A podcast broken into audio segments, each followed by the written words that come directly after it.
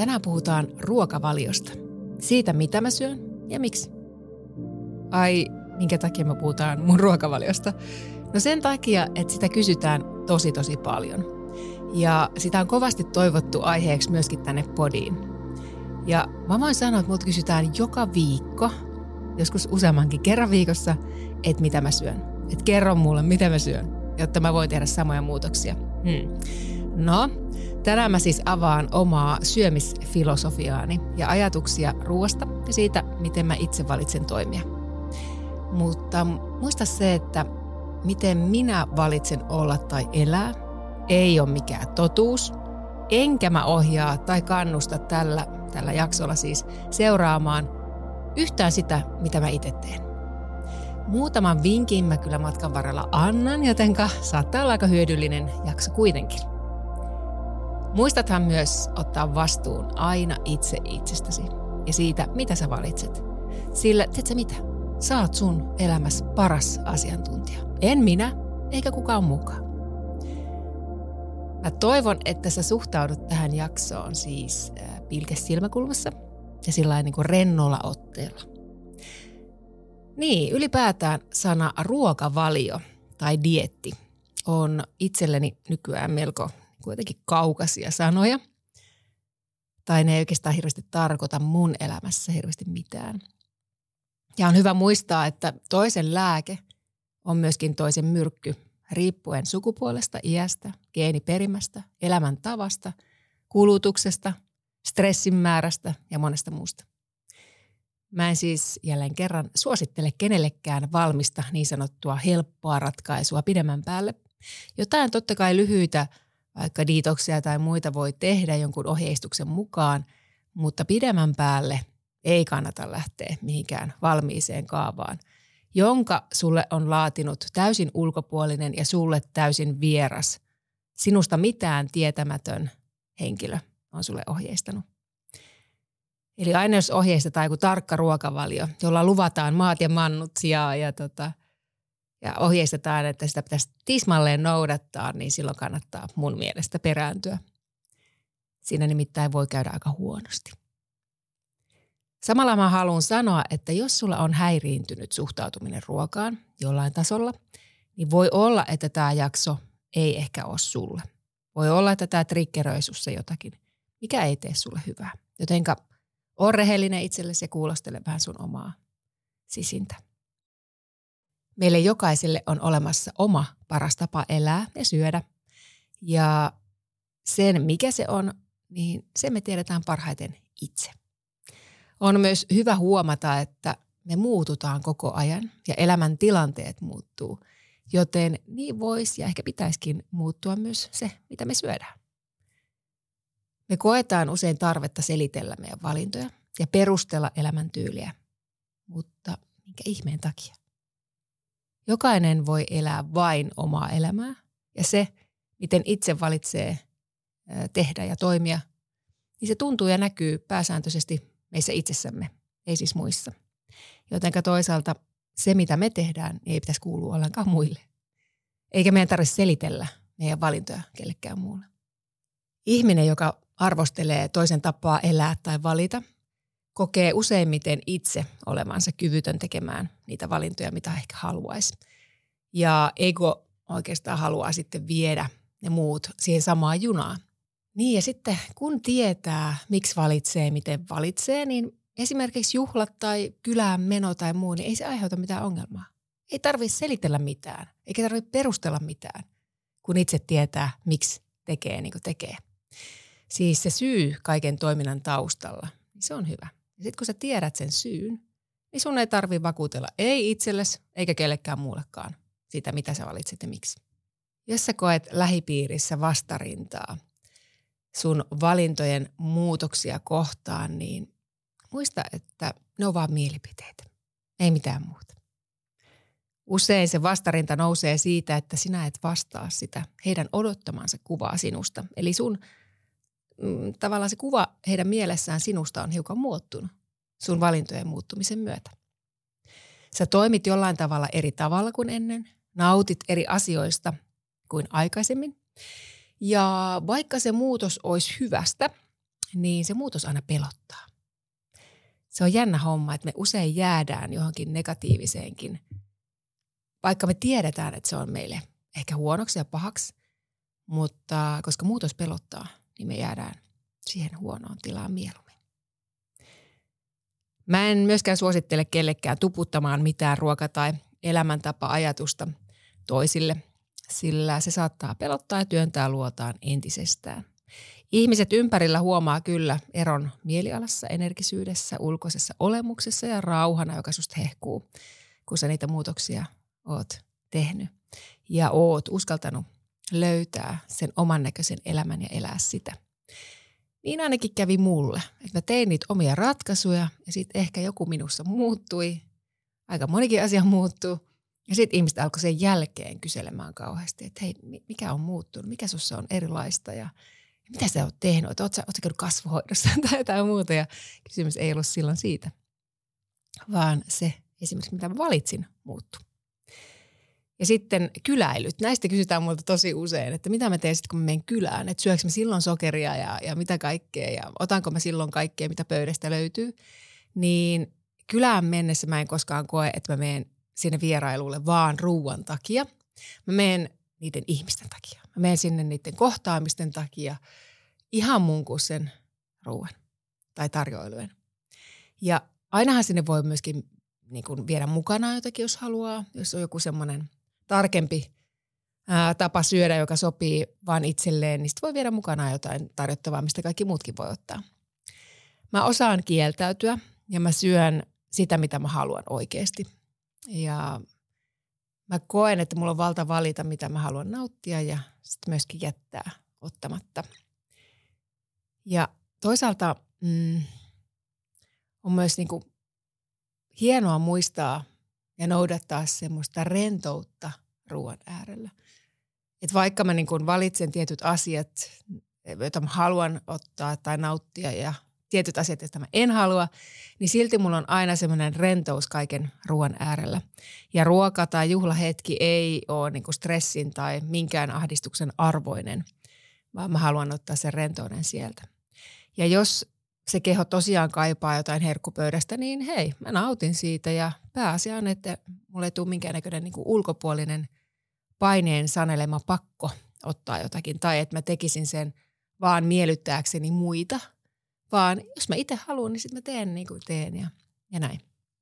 Mutta kyllä mun keho on sen verran viisas ja kehotuntemus on niin vahvaksi tullut vuosien varrella, että, että ei, mun kyllä, ei mun kyllä tee mieli niitä kakkuja tai, tai muita, että, että ne on ne vähän terveellisimmät vaihtoehdot, jotka aina vetoaa enemmän.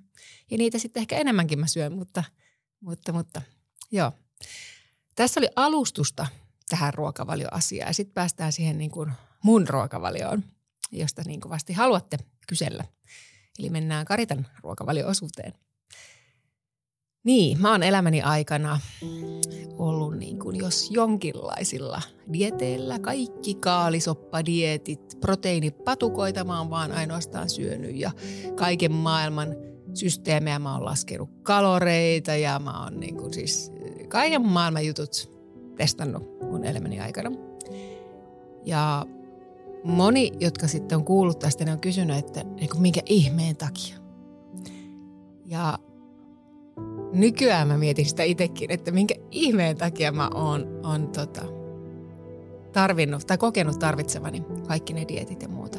Mutta mä ymmärrän itseäni. Mä muistan, minkälainen mun sisäinen maailma oli malliaikoihin silloin, kun mä aloitin 15-vuotiaana mallin työt, niin se oli, se oli aika erilainen kuin mitä se nykyään on. Ja mä tunnistan sieltä omat pelkoni ja puutteeni ja, ja, ja, ja kaiken näköiset tunnetilat, jotka on vaikuttanut siihen – että mä kokeilin kaikki dietit ja yritin epätoisen vimmallani olla, olla jotakin muuta kuin mä olin niin kuin fyysisesti.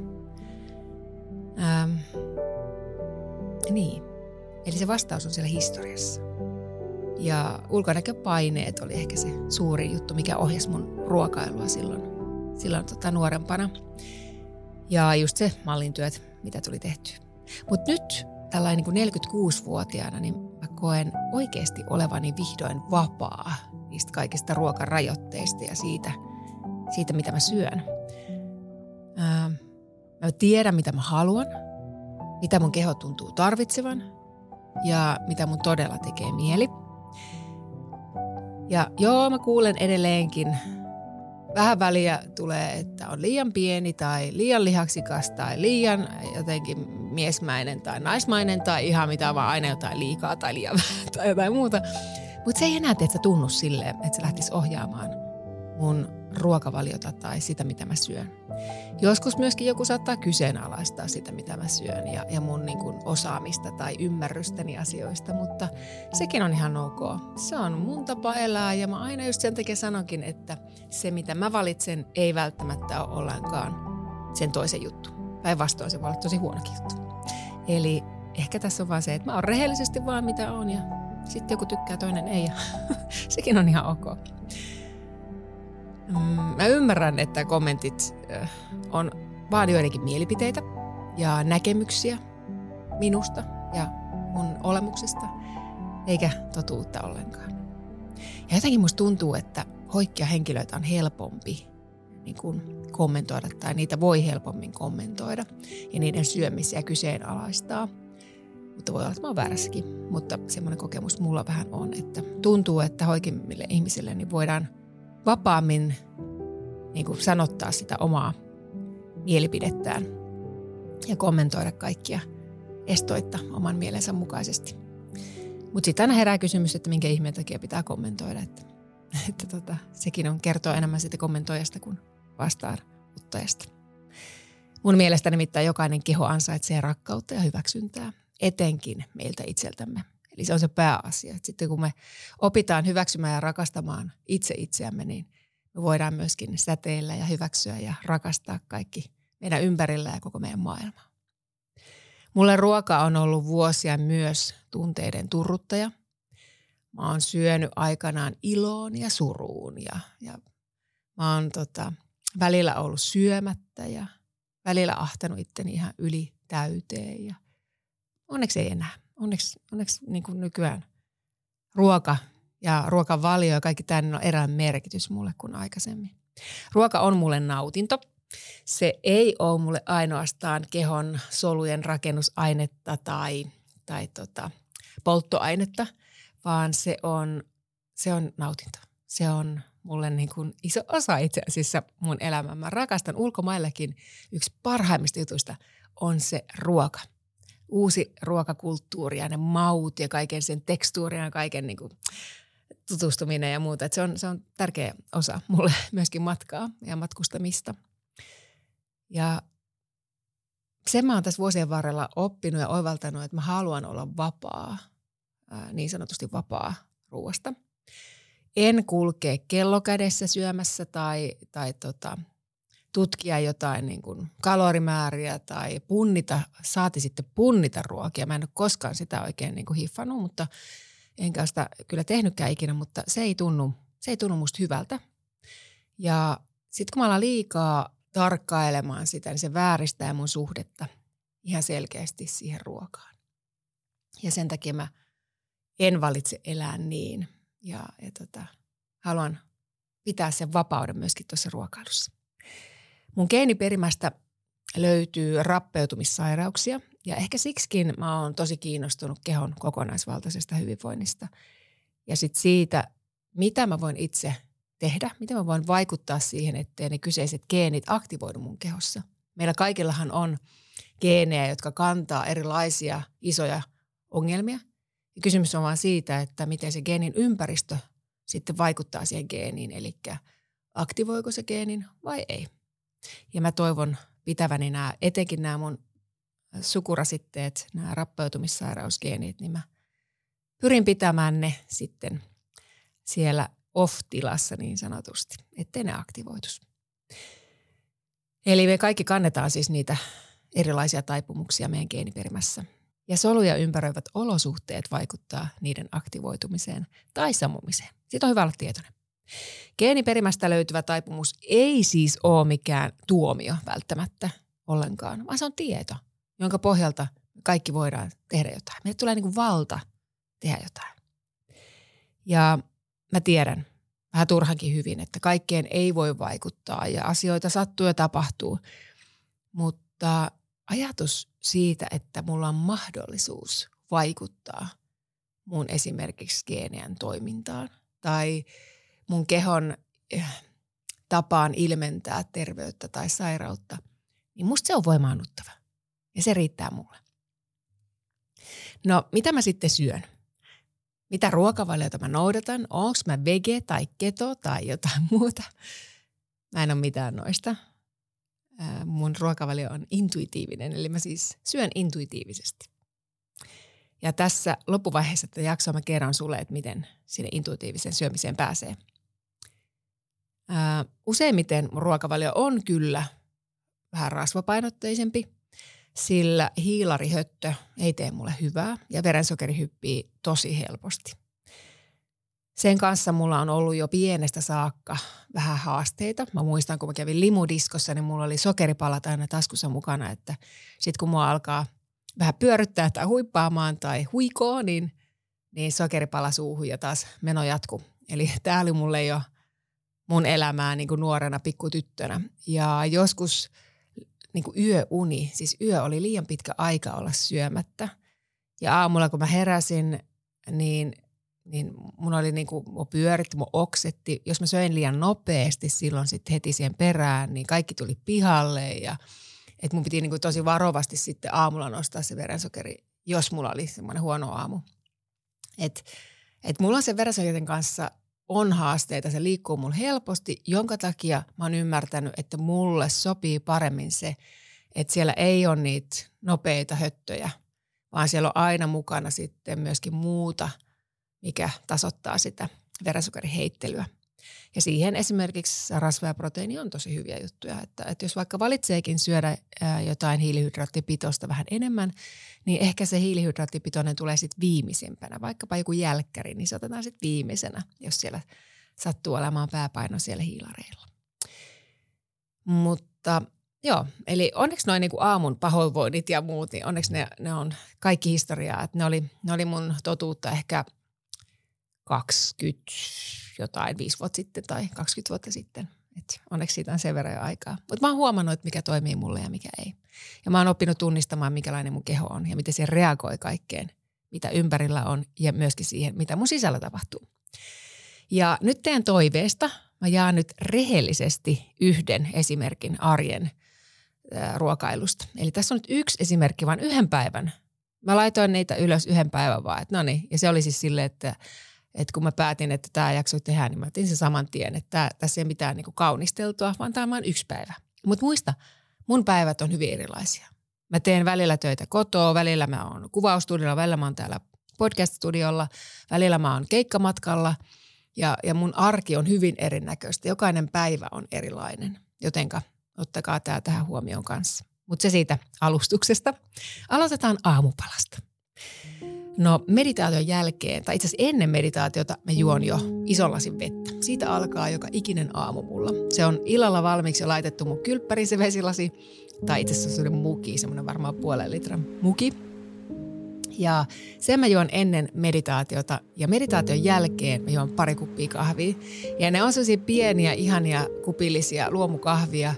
Ja se on jotenkin semmoinen, se on mun ihana kahvihetki aamulla. Mä juon sen yksin ja mä herään ennen muita. Ja se on jotenkin siinä jotain semmoista spessua. Mä odotan sitä, sitä hetkeä sen meditaation jälkeen, milloin mä nautin ne ihanat kahvit ja sen kreeman siinä kahvin päällä. Ja jotenkin se on, se on mulle niinku, se on jollain tavalla tärkeä hetki. Ja, ja joko se on kuppi tai kaksi. Yleensä melkein kaksi, koska ne on hyvin pieniä ne mun kupit. Ja arjessa noin niin kuin yleensä, niin useimmiten mä en kaipaa aamiaista. Ja nyt joku sitten saattaa miettiä, ai kamalaa, aamiainen on päivän tärkein ateria. Ja niin se monelle onkin. Ja aineenvaihduntahan on vilkkaimmillaan just sillä tavalla kuitenkin niin kuin päivän aikana, eikä illalla. Mutta mulle niin se aamiainen harvemmin vaan on se juttu. Ja aamupäivän aikana esimerkiksi me iso rasvanen ja hyvin energiapitoinen matcha latte – johon mä laitan myöskin kollageenia sitä rikastuttamaan, niin se on mun aamiainen, saattaa olla.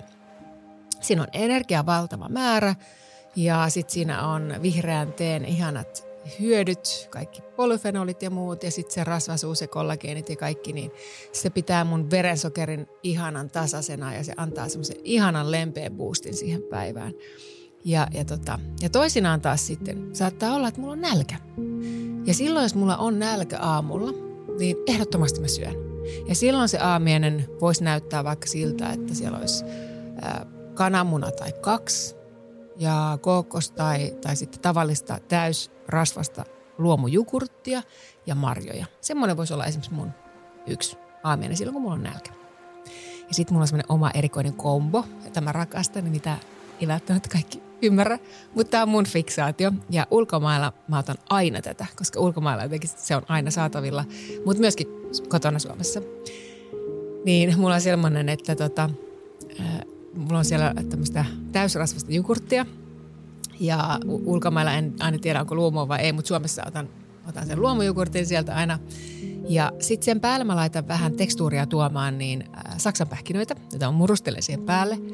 Ja sitten mä rakastan verikreippiä, niin mä viipaloin verikreippin paloja sinne jogurtin sekaan. Ja sitten ehkä tämä, mikä on vähän erikoisempi juttu, niin sitten päälle mä löräytän sellaista super ihanan pikanttista, pippurista, laadukasta oliviöljyä. Ja se tulee ihan sellainen kunnolla siihen näin. Ja se kombo, kun niitä kaikkia tulee yhtä aikaa siihen lusikkaan, niin ah, se on ihana. Sieltä tulee se semmoinen jukurtin pehmeä kermasuus ja sitten sieltä tulee se oliviöljyn pikantti maku ja sitten se ihana verikreipin semmoinen niin makea happomuus, mikä siellä on. Ja sitten se saksanpähkinen rousku, ihana ää, tekstuuri, mikä tulee sitten niiden pehmeiden tekstuurien rinnalla. Eli tämmöinen. Ja itse asiassa mä oon joskus tämän sanonut tuolla Instagramissa ja joku sanoi, että hei mä rakastan kanssa, että mä laitan oliviöljyä aina jogurttiin, että se on ihanaa. Ja mä ajattelin, wow, mä en ole ainut. Mutta joo, tämmöinen setti on mulla. Kokeile joskus, jos, jos yhtään nämä raaka-aineet on sulle sellaisia, että sä tykkäät, niin saatat tykätä tästäkin. No, äh, kellon aikaa mä en koskaan kato. Eli mulle kellon aika ei määritä sitä, mikä on, onko lounas vai onko aamiainen vai mikä vaan mä nautin aina jotakin silloin, kun se keho niin toivoo, silloin kun mulla on oikeasti nälkä.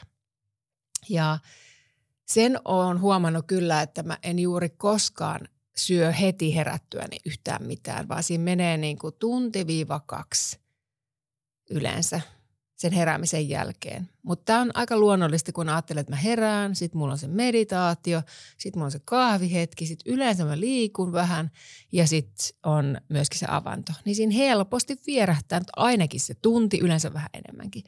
Eli, eli se on tavallaan se, mikä sopii mun siihen aamun rituaaliin. Mutta ennen sitä, sitä tota, kaikkia näitä aamujuttuja, niin en mä, en mä koe mitään tarvetta syödä. Ja Musta tuntuu muutenkin hyvältä antaa ruoan sulatuksen levätä, koska mä syön yleensä tosi myöhään. Joo, ei ole välttämättä hyvä valinta eikä terveellistä ollenkaan, mutta mä syön iltaisin tosi myöhään. Ja se on mulle semmoinen jotenkin, se on, ehkä mä oon italialainen jostain verenperinnältäni, koska he syö tosi myöhään illalla ja mulle se sopii tosi hyvin. Ja mä tykkään siitä, että mulla on kerrankin se rauha syödä illalla ja sen takia mä valitsen sen il- iltaruokailun niin kuin ehkä – ehkä mulle isoimmaksi ruuaksi päivän aikana. Aamulla ei ole vielä siis nälkä, kun mä oon syönyt illalla sen verran tukevasti. Mutta sitten lomalla, kun mä oon jossain reissussa, niin siellä tilanne on vähän toinen.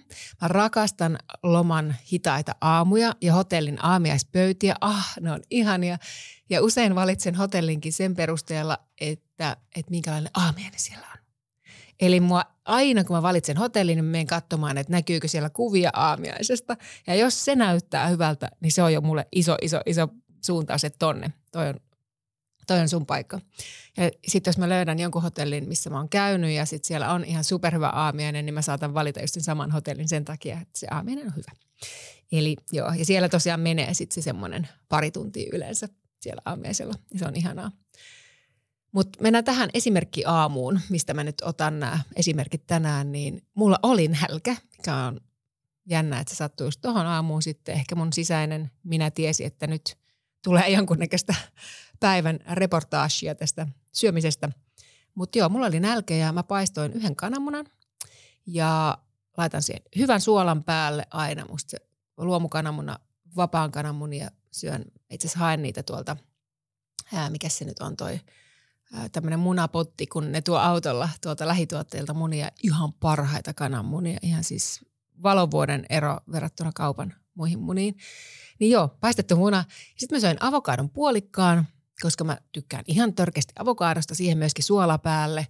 Ja, ja sitten marjamössö. Tämä marjamössö on mulla siis semmoinen, että mä sekoitan pakasten marjoja ja sitten mä laitan siihen joko niin kuin esimerkiksi mun saattaa olla joskus jotain vaikka aminohappoja tai joku yksi lusikallinen jotain protskuu, jos siltä tuntuu. Tai sitten mä laitan siihen tämmöisen kuitupitoisen probioottivalmisteen, mikä tuo siihen kivaa tekstuuria ja sitten hellii mun suolistoa myöskin. Ja sitten siihen päälle matcha latte. Ja se oli mun aamiainen. Ja se oli tosi runsas sellainen, siitä tuli energinen olo, mulle tuli ravittu olo. Ja sitten sellainen ihana kompo sitä, että mulla on ravittu olo, mutta kevyt olo. Eli sellainen niin kuin, ei ollut mitään semmoista niin kuin, uh, että nyt mä oon syönyt ja aivan niin kuin täynnä tai semmoinen niin kuin, jotenkin onton kevyt olo, vaan semmoinen niin kuin kylläinen, ää, tyydyttynyt ja ravittu olo, mutta energinen ja elinvoimainen olo. Ja tuolla mä itse asiassa jaksoin tosi pitkään. Eli, eli toi niin kuin piti myöskin nälkää tosi hyvin ja verensokerit täysin tasaisena ja, ja tota, näin. No sitten mennään lounaaseen. Lounaan kanssa mulla on ihan sama juttu kuin aamiaisenkin kanssa. Mä en syö kellon kanssa. Mulla ei ole olemassa mitään lounasaikaa niin sanotusti. Ja, ja tota, mä en usko siihen, että kello ilmoittaa meille, milloin on aika syödä. Se ei ainakaan sovi mulle yhtään. Ja mä yleensä nappaan sen niin sanotun lounaan silloin, kun se tuntuu tarpeelliselta. Ja mä yleensä teen sen kotona, sillä mä teen tosi paljon töitä kotoa käsin. Tai sit mä otan mukaan ehkä jonkun keiton tai – ruokasan salatin jostakin, jos mä oon vaikka jossain tuolla menossa. Ja kotona peruslounaita on mulla esimerkiksi, mä rakastan norileväkääröjä, minne mä laitan kaikkia ihania täytteitä.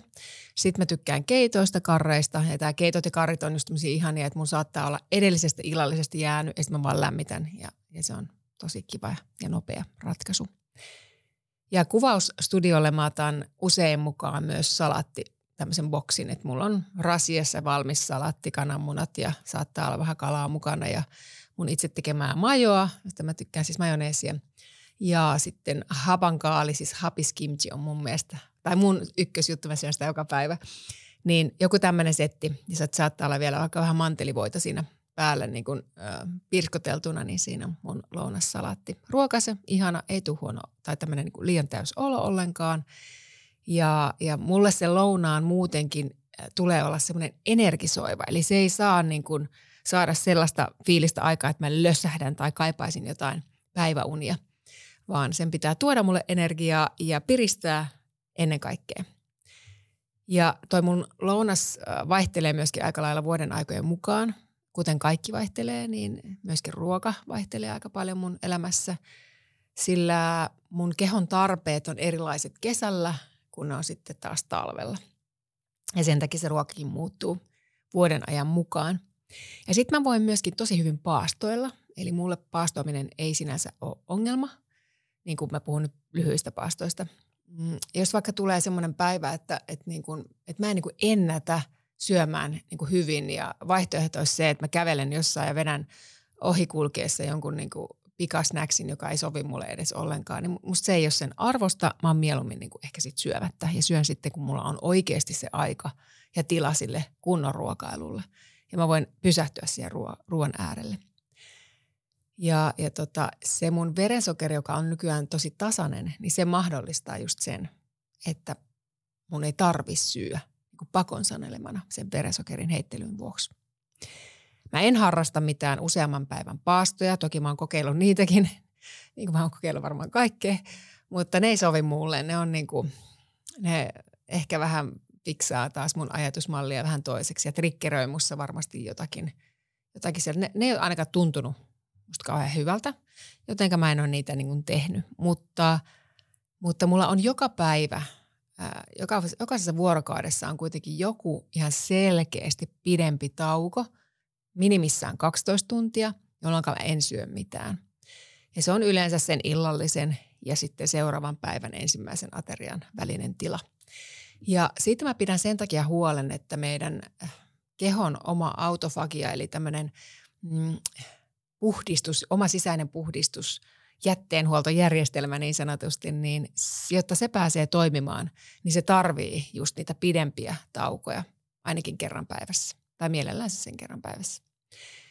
Ja, ja se, siis tapahtuu se, että, että meidän niin kuin solujätteet ja muut lähtee, se keho lähtee itse syömään sitä kaikkea, kaikkea kuonaa meistä pois. Ja se, se niin kuin, siis on ihan valtava ero kaikkeen meidän solujen uusiutumisen kannalta ja, ja myöskin tota, elinvoiman, nuorekkuuden kaiken kannalta.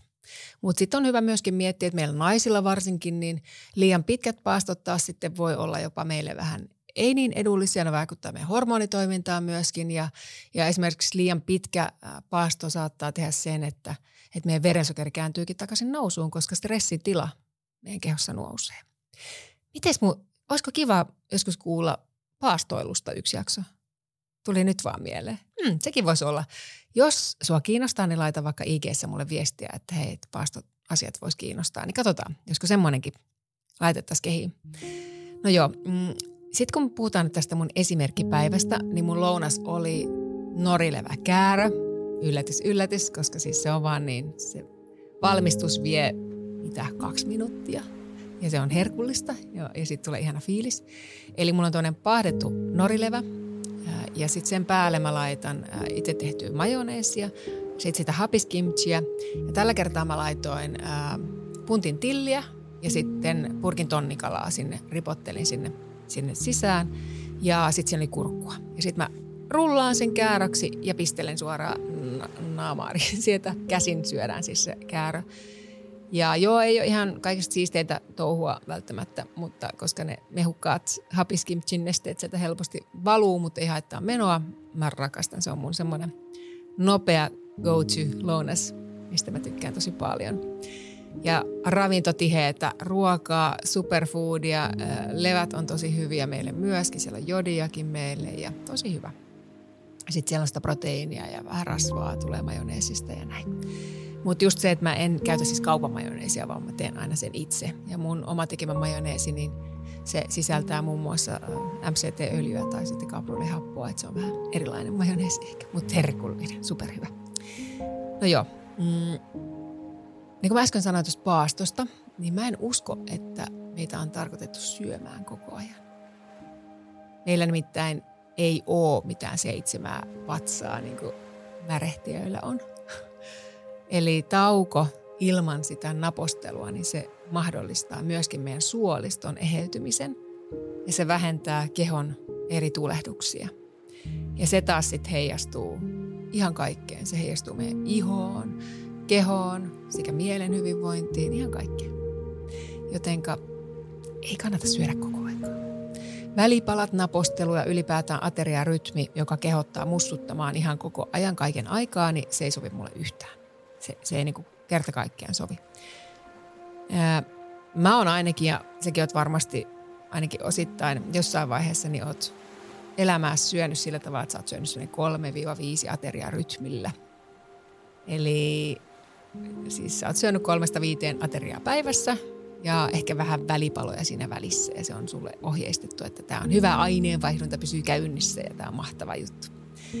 Ja joo, mä en sano, se voi olla jollekin todella hyvä juttu, mutta mulle se ei ainakaan sovi ollenkaan. Ja sitten mä oon myöskin ymmärtänyt sen, että, että se rytmi, tämä tämmöinen niin kuin aamiainen lounas, välipalat ja päivällinen ja illallinen ja iltapala ja kaikki nämä palat ja palat ja palat, niin, niin eihän ne ole siis, ei niitä ole aikaisemmin ollut. Ne on siis täysin teollisen vallankumouksen aikaan saamaa asiaa. Ja niillä kaupallistetaan aika paljon asioita. Aika paljon myydään välipalatuotteita, oletteko huomannut? Se on ihan järkyttävän iso bisnes. Ja kaikki aamupalatuotteet ja iltapalatuotteet ja näin. Niin ne on siis iso bisnes. Ja sitten jos mennään vaikka johonkin Aasian maihin – niin eihän siellä, siellähän ne syö aamiaisiksi vaikkapa misokeittoissa. Japanissakin saattaa olla misokeitto aamulla. Ei se ole mikään aamia, niin kuin aamupala. Et niillä on samat ruuat, oli sitten lounasta, päivää, illallista, niin sillä on merkitystä. Ja musta se on, niin kuin, se on jotenkin viisasta, että annetaan sille keholle sitä ravintoa ja ravintoaineita riippumatta siitä, että miksi se niin kuin kategoriassa luokitellaan se itse se ruoka. Joo. Mm, aiemmin jos mietitään niin kuin kautta aikojen vähän tuonne pidemmälle, niin ei me olla syöty kellon mukaan koskaan. ja sitten se jatkuva napostelu, mitä se tekee, niin se vaikuttaa meidän insuliinin tuotantoon ja ainakin mulla se tekee sen, että mun verensokeri heittelee ikävästi. Eli summa summarum en siis syö juurikaan välipaloja. Korkeintaan mä syön 100 prosenttista suklaata siellä ja täällä. Ää, mä syön sitä siis niin kuin päivittäin. Raakasuklaata tai sitten satapinnasta suklaata. Hmm, eli siis täysin lisäaineetonta ja värit, ää, tota, makeutusaineetonta.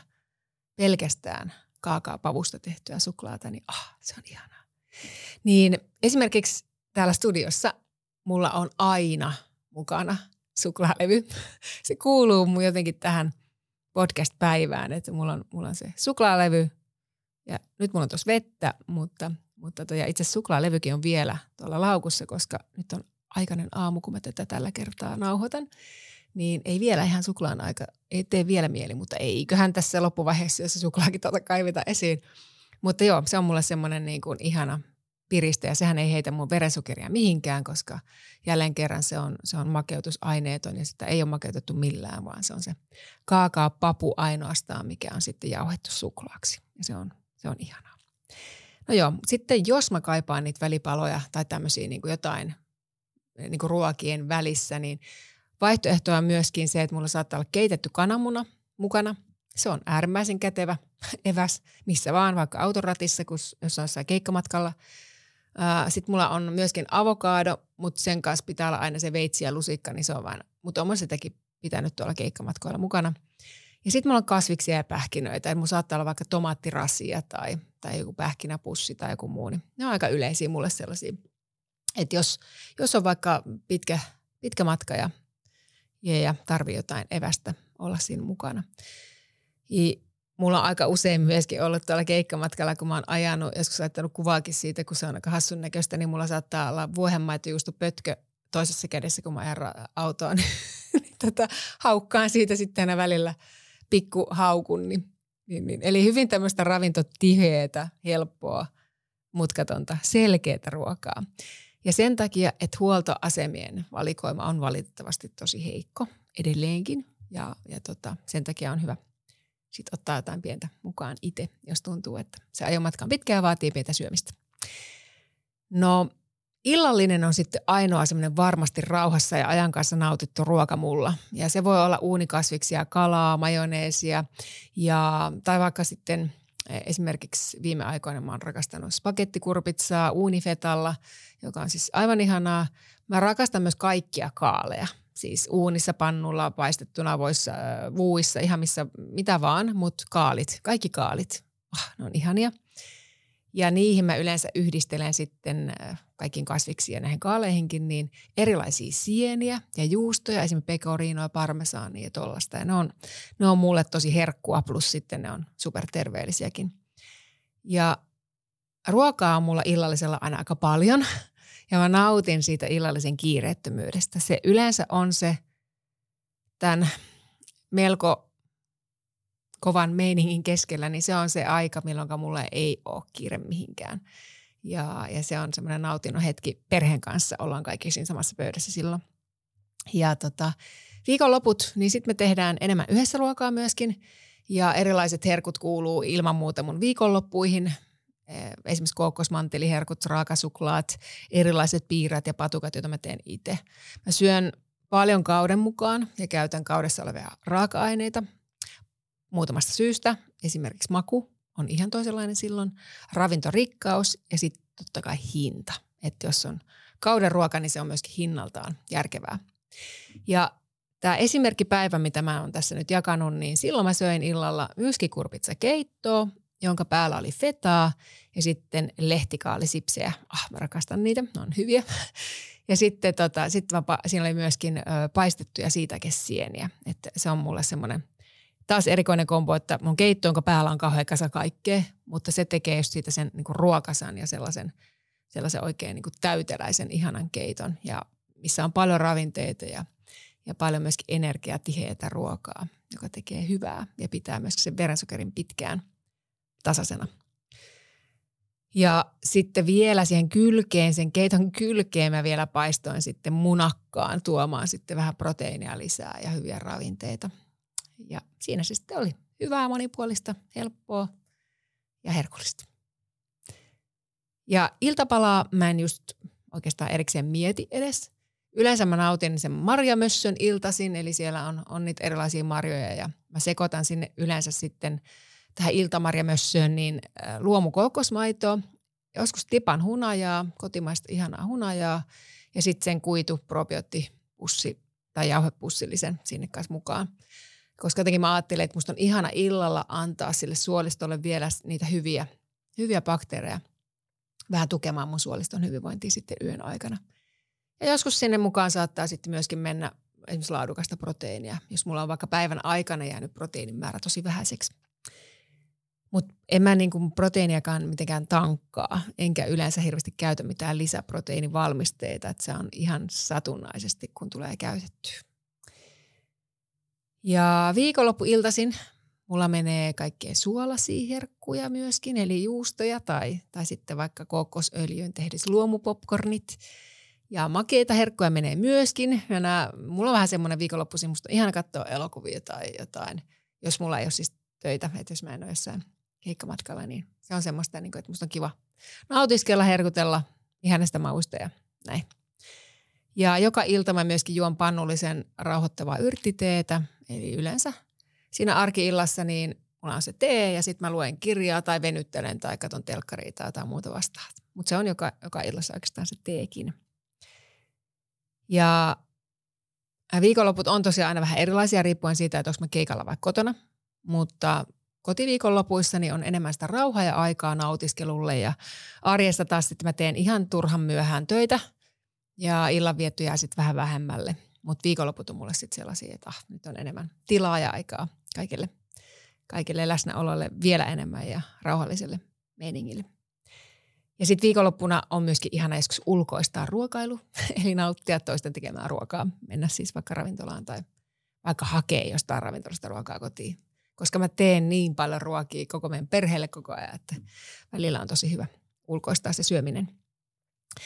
Ja mun ruokavalio pähkinän kuoressa on seuraavanlainen. Mä syön siis intuitiivisesti. Kesällä mä syön enemmän äh, smoothieita, tuoreita hedelmiä, nesteitä. Ja sitten talvella taas sitten tuhdimmin ja, ja niin silloin kaikkein lämmintä, ja, äh, niin kuin tuhdimpaa, energiatiheämpää ruokaa, sillä mun keho kaipaa sitä enemmän talvisin. Ja varmaan avantouinnillakin on joku vaikutus siihen. Mä luulen, että se kylmä vaatii keholle sit lisää sitä lämmikestä, että se, että se kehon pitää saada lämmikettä sisältäpäin myöskin sitten. Tai niin kuin, että syö jotain lämpimiä asioita. Ja mm, mulla ei ole mikään kiellettyä, mutta luontaisesti mun tekee mieli niitä asioita, joista tulee hyvä olo. Eli mä en käytä ruoan kaltaisia tuotteita lainkaan tai mitään erikoisia vegevalmisteita, vaan mä niin jotenkin ajattelen niin, että kasvikset kasviksina ja lihat lihoina ja that's it. Et mun ei tarvi niin syödä lihan kaltaisia asioita, vaan sitten jos mä jotenkin tekisi jostain syystä mieli lihaa, niin sitten mä otan mieluummin sen lihan. mä syön kalaa ja mereneläviä. Kana ja punaista lihaa mä en ole syönyt yli, no mitä, kahteen, yli 20 vuoteen, sillä se ei oikein tunnu sulavan mun kehossa kauhean hyvin, mutta sitten taas maksaa mä syön säännöllisesti. Ja sen takia mä syön maksaa, että mun ferritiini on ollut tosi alhaalla ja mä huomasin, että, että tota, mulla alkoi tekee mieli maksaa. Kuuntelin kehon kehon toiveita ja ihmettelin, että miten ihmeessä mun tekee mieli maksaa. Mutta sitten kun mä söin, niin huomasin, että ahtaa on jotenkin ihan super, tekee niin hyvää mun keholle. Ja verikokeet näytti, näytti sitten myöhemmin, että mulla oli ferritiini 16, joka on aivan liian alhaalla. Jotenka se maksa kuuluu aina vähän niin kuin lisäravinteena ruokavalioon.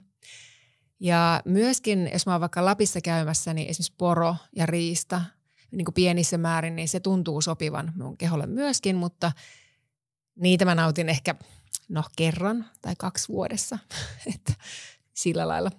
E-koodit, väri, lisä ja täyteaineet, niin ne mä myöskin jätän minimiin. Mä syön kasviksia paljon, siis todella paljon joka päivä. Ja voisi sanoa, että mun, mun niin ruokavalio, sitä nyt niin kuin sanotaan ruokavalioksi, sanotaan, että mun ruokailu on kasvisvoittoista. Rakastan värikästä, maukasta, ravintorikasta, puhdasta, mutkatonta, helppoa ja herkullista ruokaa – siitä tulee niin ihana olo. Siis ihan se on se, mitä mä haluunkin. Ja mä en rajoita itseltäni mitään. Ja mä nautin, mitä milloinkin tekee mieli. Mutta sitten myöskin mä yritän tunnistaa sen mielihalun, joka ei tule siitä ravinnon tarpeesta, vaan tunteista. Tai sitten niiden turruttamisen tarpeesta. Joskus mä haluan esimerkiksi vaihtaa ruualla tunnetilan toiseksi. Ja, ja tota, se on hyvä vaan tiedostaa. Siinä ei mitään väärää, mutta se on hyvä tiedostaa, miksi haluaa jotakin. Ja joskus menee överiksi, esimerkiksi terveellisten herkkujen kanssa. Ja sekin on ihan ok. Se on inhimillistä. Kukaan ei ole täydellinen. Ja aiemmin, jos miettii taaksepäin, niin mä en, ymmär, mä en erottanut semmoista fyysisen kehon tarvetta ja tunnepohjaisen niin ruoan himoa. En erottanut niitä toisistaan. Söin ainoastaan ajatellen niin kalorimääriä. Ja sitten mä pakenin myöskin mun tunteita, eli itseäni ja elämääni myöskin siihen ruokaan useasti. Ja sitten mulle tuli jossain kohtaa semmoinen stoppi, että mä en jaksanut enää, niin kuin, että se ei palvelu mun millään tavalla. Mä tiedostin mun toiminnan ja olin rehellinen itselleni ja mä ikään kuin antauduin. Ja sen antautumisen, rehellisyyden ja itse tutkiskelun kautta niin mä löysin sen intuitiivisen tavan syödä, joka mahdollistaa sen, että, että mä saan sitä, mitä se keho todella kaipaa. Se mahdollisti myös läsnäolon ruoan kanssa ja kehon viestien kuuntelemisen. Eikä mun enää tarvinnut sen jälkeen kokea semmoista niin kuin päättäväisyyden ja sinnittelyn ja sortumisen ja epäonnistumisen kierrettä. Piti pysähtyä rehellisesti oman itseni äärelle, tunnistaa ne tunteet ja kaikki pelot ja erilaiset toimintamallit, jotka ohjas mun syömistä. Ja ei se ollut helppoa, eikä se tapahtunut hetkessä, mutta se auttoi mua lopulta tutustumaan itseeni ja ymmärtämään itseäni, kaikki ajatuksia ja mun toimintaa ja luomaan sitä kautta vähän niin kuin paremman ja vahvemman yhteyden mun kehoon. Mä en siis sano, että se intuitiivinen syöminen on heti helppoa. Se voi olla, mutta se voi olla myös kaukana siitä. Mutta mä suosittelen kaikkea sitä kokeilemaan. Me kaikki tunnetaan varmaan joku, joka, kun me ihmetellään, että vitsi sä näytät hyvältä, että, että niin kuin, wow. Niin sitten se vastannut, että, että joo mä syön niin kuin kaikkea kohtuudella ja mä syön kaikkea, mitä tekee mieli. Niin se on just se, mistä intuitiivisessa syömisessä on kyse. Ruokailusta ilman stressiä. Ja on toki totta, että tietyt tilanteet ja terveydentilat vaatii erityistä huomiota ja tarkkailua, mutta jos pääsääntöisesti kuunneltaisiin, mitä todella halutaan syödä ja miksi, niin me voitaisiin mun mielestä aika paljon paremmin. Ja jo pelkästään pysähtyminen ja rehellisesti ruokatarpeiden tiedostaminen auttaa pitkälle. Ne antaa mahdollisuuden avata ja ymmärtää niitä omia tunnesyömisen saloja ja vapautumaan niistä. Tunnesyöminen onkin sitten ihan oma juttuunsa. Pitäisikö siitäkin tehdä joku jakso? Laittakaa taas viestiä mulle, että jos teet kiinnostaa jakso tunnesyömisestä, niin katsotaan, josko siitäkin irtoisi oma podcast-jakso. No joo, ensimmäinen askel ruokavankilasta vapautumiseen on aina nykyhetken tiedostaminen. Eli ruoka myös sulaa ja imeytyy ihan eri tavalla, kun me poistetaan stressi, syyllisyys ja morkkis ja kaikki tämmöiset niin liian tiukat rajat ja muu niin kuin, ruoan ympärillä. Mä saatan edelleen kokeilla erilaisia ruokavalioita, jos ne jollain tavalla kutsuu mm, osittain mielenkiinnosta ja osittain myös, jos mä tunnen jotakin muutoksen tarvetta johonkin. Ravinto nimittäin vaikuttaa ihan kaikkeen. Ja nykyisin, kun mä koen tai kokeilen jotakin uutta, niin intuitiivinen syöminen johtaa sitäkin. Eli ei siis fanaattisuutta, ei ehdottomuutta mitään asiaa tai ruokavaliota kohtaan – ja sitten kun mä valmistan ruokaa perheelle, niin mä maistelen sitä useaan otteeseen. Olipa sitten kyse liha, pasta tai muista ruuista, joita mä en itse tällä hetkellä valitse nauttia. Ja sitten jos pihvi kutsuu vaikka leikkaamaan palasen, niin mä leikkaan sen ja, ja tota, luotan mun kehoin ja sen viesteihin. Eli mikään ei ole kielletty varsinaisesti. Ja se maksan himo on siitä hyvä esimerkki, että se keho kertoo mulle, että mun tekee mieli maksaa. Ja sitten se syy selvisi heti sen jälkeen. Mä kunnioitan mun kehoa ehkä enemmän kuin koskaan aikaisemmin ja mä oon siitä kiitollinen. Valkoista sokeria, föttöä tai prosessoituja valkojauhotuotteita mä en syö, mutta sekin johtuu vahvasta ymmärryksestä mun kehoa kohtaan. Mä en halua altistaa sitä sille, joka joskus ei palvelusta lainkaan. Ihan niin kuin alkoholisti tai päihderiippuvainen valitsee elää ilman alkoholia, niin mä valitsen elää ilman sokeria. Mä en ole koskaan myöskään ollut mikään erityinen niin pastojen tai pizzojen tai muiden vastaavien ystävä. Mä oon selkeästi persoulu aina makealle. Eli mä oon aina ollut se makea hirmu. Mun kehotuntemus on herkistynyt ja mä tunnen tosi helposti mun kehossa, kun jossakin ravintolan ruoassa esimerkiksi on vaikka sokeria. Ja tunne ei ole miellyttävä. Se on vaikea selittää, mutta se on vähän niin kuin semmoinen, että pää menee vähän niin kuin pyörälle. Ja mä, niin mä sen itse koen. Siitä tulee vaan semmoinen niin vieras olotila, mikä ei tunnu kivalta. Ja sen takia niin kuin, sekin on ihan ok, mutta, mutta se vaan tuntuu, halusin tai ei. Ja samalla tavalla niin mä valitsen kohtuuden myöskin alkoholin kanssa. Mä en pidä sitä tilasta tai yhteyden puutteesta, jonka mä tunnen esimerkiksi, jos mä humallun. Ja en ole siis absolutisti, mutta mä nautin alkoholia niin kuin ehkä annoksen kaksi. Ja joku saattaa nyt miettiä, että minkä, mikä ihmeen takia edes sen vertaa. Niin sen takia, että mä nautin hyvien viinien mausta. Siis mä rakastan hyviä punaviinejä. Jotenka se on mulle mun yksi herkku myöskin. Ja intuitiivinen syöminen, niin se vapauttaa keskittymään ulkokuoren pelkojen ja mittailujen, arvostelun, vertailun sijaan siihen ytimeen. Ja näkemään maailman kaikkien niiden rajoituksien sijaan mahdollisuuksia pullollaan.